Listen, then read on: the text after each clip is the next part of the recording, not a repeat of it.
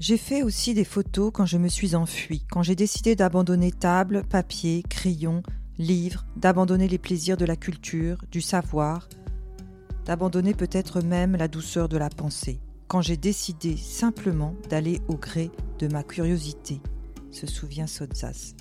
Sodzas, le nomade spirituel, chercheur infatigable de mondes nouveaux, a pris des centaines de milliers de photographies. Par la photographie, il observe et se constitue un immense répertoire de formes, de motifs et d'idées. Dans les années 50, Sozzas parcourt surtout l'Italie, la France, l'Autriche, où il photographie avec abondance des architectures populaires.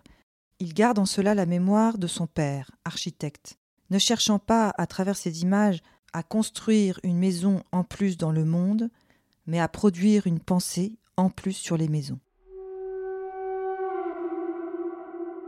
Lors de son premier séjour en Inde, Soza s'est confronté à une explosion sensorielle. Les couleurs, les lumières, les parfums, tout lui semble plus puissant. Pour restituer ses sensations, il a alors recours à la couleur, dont il sent la force symbolique. Alors qu'avec le yoga, il redécouvre son corps en interconnexion avec la nature. Avec ses photos, il tente de relier le visible et l'invisible,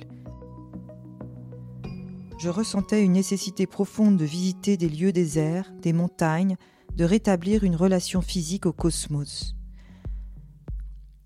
Dans les années 1970, il met en place, dans des espaces extérieurs plutôt désertiques, des petits dispositifs éphémères qu'il photographie. C'est la série des métaphores. Il retravaille ses photographies de manière à associer textes et images. Dans ses titres, il interpelle le spectateur. Tu veux regarder le mur ou tu veux regarder la vallée?